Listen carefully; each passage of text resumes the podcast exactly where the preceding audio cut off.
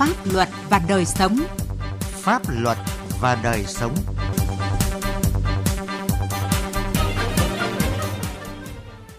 Kính chào quý vị và các bạn. Mời quý vị và các bạn cùng nghe chương trình Pháp luật và đời sống với những nội dung sau. Vai trò trách nhiệm của người đứng đầu trong tiếp dân giải quyết khiếu nại của công dân. Gian nan thực hiện quyền khởi kiện hành chính ra tòa của người dân. Buông lỏng quản lý các công viên ở Hà Nội. Pháp luật đồng hành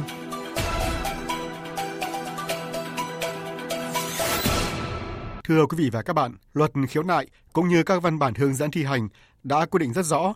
tất cả các cơ quan nhà nước đều phải bố trí cán bộ và nơi tiếp công dân thường xuyên. Đặc biệt, pháp luật còn quy định người đứng đầu các cơ quan tổ chức phải bố trí thời gian để tiếp công dân theo định kỳ. Những quy định này đã được thực hiện khá nghiêm túc, nhưng ở một số đơn vị địa phương, việc tiếp công dân theo định kỳ cũng còn nhiều việc phải bàn. Tiến Anh, phóng viên Đài tiếng nói Việt Nam có bài đề cập nội dung này hơn 10 năm đi khiếu kiện khắp nơi về việc đền bù giải phóng mặt bằng khi bị thu hồi đất. Mới đây, bà Nguyễn Thị Bé ở xã Tân Lập, huyện Đan Phượng, thành phố Hà Nội đã được các cấp ngành giải quyết tất cả các nội dung khiếu kiện của bà theo đúng quy định của pháp luật.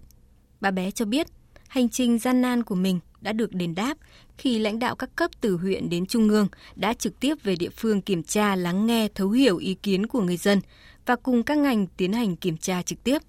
Các anh ấy lập biên bản thì coi như là cũng đồng ý là bồi thường giả tôi cái trăm phần trăm giá xây dựng của Hà Nội. Đó chỉ là một trong hàng trăm ngàn trường hợp khiếu nại tố cáo của công dân được giải quyết theo đúng tinh thần của luật tiếp công dân, luật khiếu nại và các văn bản chỉ thị về tăng cường vai trò lãnh đạo của Đảng và người đứng đầu trong tiếp dân giải quyết khiếu nại tố cáo của người dân. Theo Nguyễn Như Dũng, tránh văn phòng tỉnh ủy Hà Tĩnh, việc thường xuyên tiếp dân, lắng nghe dân, đối thoại với dân sẽ giúp ích rất nhiều cho công tác lãnh đạo điều hành của người đứng đầu, bởi thông qua những lần tiếp dân, đối thoại trực tiếp với nhân dân, người đứng đầu sẽ có thêm nhiều thông tin để đề ra và giải quyết các vấn đề ở địa phương có hiệu quả hơn. Là một cái kênh thông tin để rồi ờ, cấp ủy, người đứng đầu cấp ủy nắm được cái tình hình, rồi cái tâm tư, nguyện vọng, rồi các cái khiếu nại, tố cáo, những cái vướng mắc ở cơ sở, ờ, ở địa phương mình ờ, để tập trung và chỉ đạo. Việc tiếp dân của người đứng đầu mang lại hiệu quả rất lớn trong việc giải quyết đơn thư khiếu nại, kiến nghị của công dân, hạn chế tình trạng đơn thư vượt cấp kéo dài, củng cố lòng tin của dân và chính quyền. Vậy nhưng, ở một số địa phương, đơn vị, việc tiếp dân của người đứng đầu còn qua loa hình thức. Đặc biệt, có địa phương người đứng đầu không thực hiện việc tiếp dân theo định kỳ, có nơi còn ủy quyền khoán trắng cho cấp dưới làm theo kiểu làm cho có, lấy lệ, đối phó mà thôi. Nhiều nơi người đứng đầu địa phương đơn vị vẫn tổ chức tiếp công dân nhưng lại giải quyết các thắc mắc khiếu nại không đến nơi đến chốn, tránh né những việc làm sai trái, nhiều khi còn bao che cho những sai trái của cấp dưới. Về thực trạng này, chuyên gia pháp lý Lê Văn Hưng nhận xét. Thường thường là cái, cái công tác tiếp dân ờ, chủ tịch ủy ban dân huyện thành phố số đơn vị thì còn mang tính hình thức thường người ta ủy quyền cho thanh tra là chủ và cái cán bộ tiếp công dân ờ, chưa am am hiểu sâu về pháp luật mặt khác là sau các cái buổi tiếp dân thì chủ tịch ủy ban dân huyện chưa ban hành cái thông báo kết luận để giao trách nhiệm với các ngành giải quyết cho nên dẫn đến các cái đơn thư khiếu nại tố cáo người ta gửi thì là mang tính chất là chuyển vòng vo hoặc là không đúng quy định của pháp luật. Ông Nguyễn Hồng Điệp, trưởng ban tiếp công dân trung ương cho rằng, việc tiếp dân định kỳ của người đứng đầu không những chỉ là trách nhiệm và chỉ để giải quyết khiếu nại tố cáo, mà nó còn có ý nghĩa rất lớn góp phần xây dựng nền dân chủ xã hội chủ nghĩa, tạo dựng sự đoàn kết thống nhất giữa chính quyền với người dân trong hoạch định, thực thi các chính sách phát triển kinh tế xã hội ở địa phương. Bởi qua tiếp công dân, người đứng đầu lắng nghe được nhiều ý kiến phản ánh góp ý của người dân từ thực tiễn cuộc sống ở cơ sở. Rất tiếc, vì người đứng đầu vẫn có tâm lý e ngại tiếp dân, làm dân thiếu tin tưởng vào chính quyền, dễ dẫn đến các hệ lụy tiêu cực. Người đứng đầu ấy, né tránh không trực tiếp tiếp dân, đối thoại với người dân. Là người dân thia thấy thiếu sự tôn trọng của cái người đứng đầu mà nữa là người dân ấy, nó muốn người đứng đầu ấy, không những cái chỉ mà thực hiện cái quyền khiếu nại tố cáo của mình, mà muốn kiến nghị với cái ông đứng đầu ấy, mà liên quan đến cái việc hoạch định chính sách và xây dựng chính quyền, thì ông lại không lắng nghe. Dẫn đến cái việc mà người dân bức xúc. Làm tốt việc tiếp dân đồng nghĩa với việc làm giảm khiếu kiện. Và khi khiếu kiện nảy sinh, thì người dân cần được đối thoại, thì bức xúc của người dân được giải tỏa khi lời hứa của người đứng đầu được thực hiện, người dân sẽ tin tưởng vào chính quyền. Vì vậy, cán bộ công chức và thủ trưởng đơn vị phải nghiêm túc thi hành luật tiếp công dân, đảm bảo mọi khiếu kiện phải được giải quyết triệt để ở địa phương. Nếu địa phương, đơn vị nào thực hiện không tốt các quy định về nghĩa vụ trách nhiệm tiếp công dân, thì chúng ta cũng cần áp dụng biện pháp xử lý nghiêm minh đối với những người đứng đầu ở đơn vị địa phương, thì mới tránh được tình trạng tiếp dân hình thức mang tính đối phó.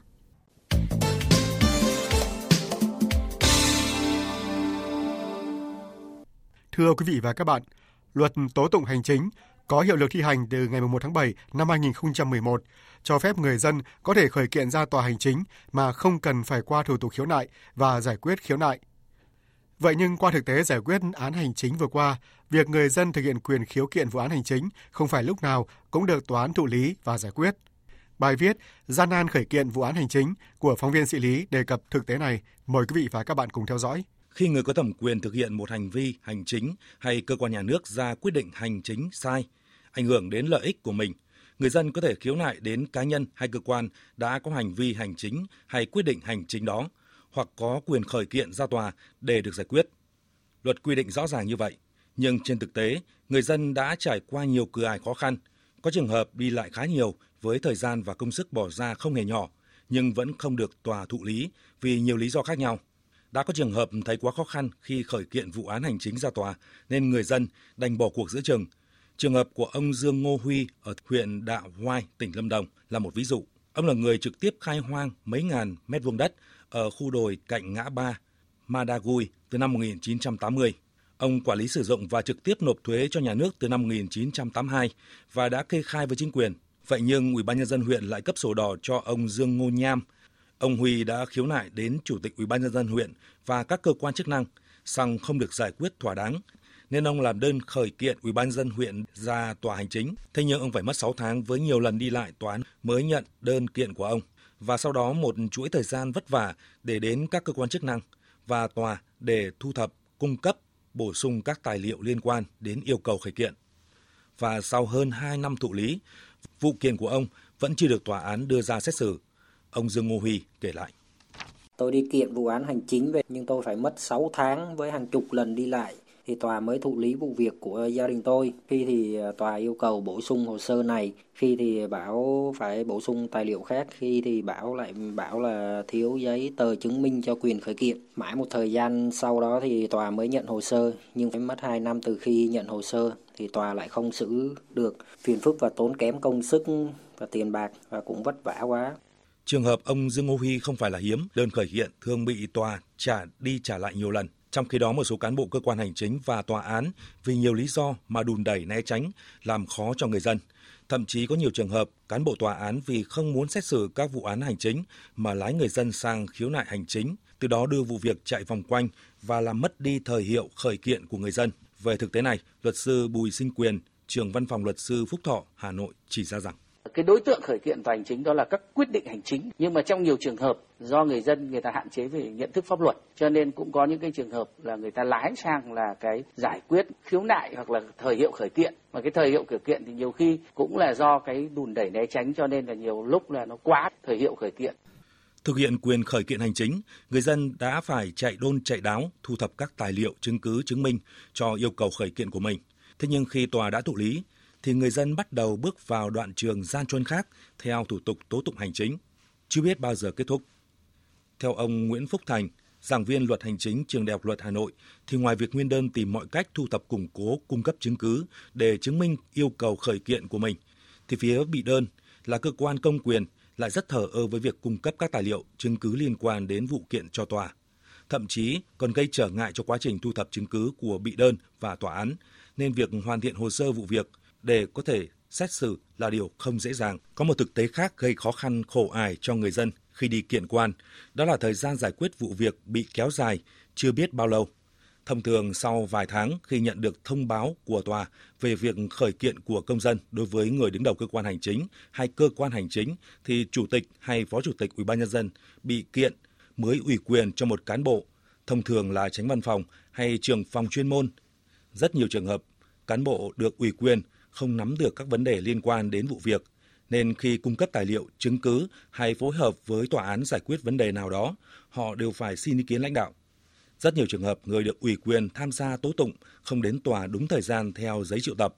Vì vậy, các phiên tòa hành chính thường xuyên bị hoãn và thời gian và thời gian giải quyết luôn bị kéo dài. Thực tế này được ông Nguyễn Quốc Hội, nguyên tránh tòa hành chính, tòa án nhân dân thành phố Hà Nội chỉ rõ. Cơ quan mà bị kiện đấy là chính quyền là cử đại diện hợp pháp là chưa kịp thời, hoặc thậm chí khi được cử đại diện hợp pháp tham gia tố tụng thì rất nhiều lý do ví dụ bận công tác, rồi là bận việc này việc khác cho nên là khi tòa triệu tập đến là người ta không đến, hoặc là đến rất là muộn, thì rõ ràng là cái này là nó ảnh hưởng và thứ hai là cái sự phối hợp giữa các ban ngành trong vấn đề cung cấp các tài liệu, các vụ án hành chính này cũng rất chậm. Tuy nhiên, có một thực tế khác, đó là do nhận thức pháp luật của người dân về khởi kiện vụ án hành chính còn hạn chế. Nhiều trường hợp người dân nộp đơn khởi kiện ra tòa nhưng lại nhầm đối tượng khởi kiện nên bị tòa án trả lại hồ sơ.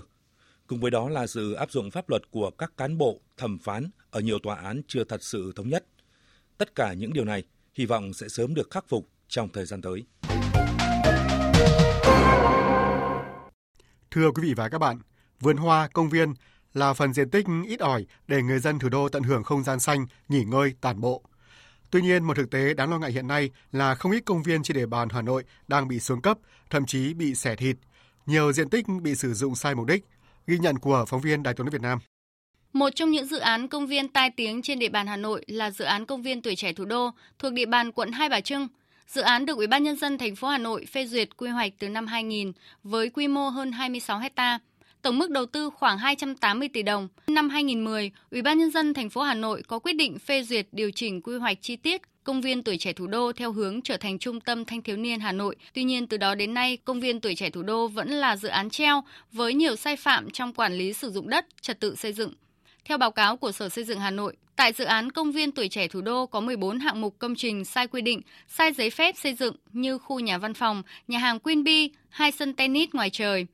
Ông Nguyễn Mạnh Hùng, Phó Chủ tịch Ủy ban nhân dân quận Hai Bà Trưng cho biết. Trong một cái thời gian dài, sự ờ, quản lý của cái đơn vị chủ quản là công ty trách nhiệm hữu hạn một thành viên dịch vụ tuổi trẻ Hà Nội phát sinh ờ, nhiều các cái vi phạm. Ờ, vi phạm về quy hoạch vi phạm về trật tự xây dựng và một số những cái vi phạm khác. Thì chúng tôi đang thực hiện hết sức là quyết liệt với quan điểm thực hiện nghiêm minh theo quy định của pháp luật tất cả những cái công trình ờ, vi phạm trật tự xây dựng vi phạm quy hoạch đều phải được lập hồ sơ cho cái biện pháp ờ, nhằm để đem lại cái trật tự kỷ cương trong công viên tuổi trẻ. Tại khu vực phía Tây Nam, dự án công viên văn hóa vui chơi giải trí thể thao quận Hà Đông cũng rơi vào tình trạng tương tự.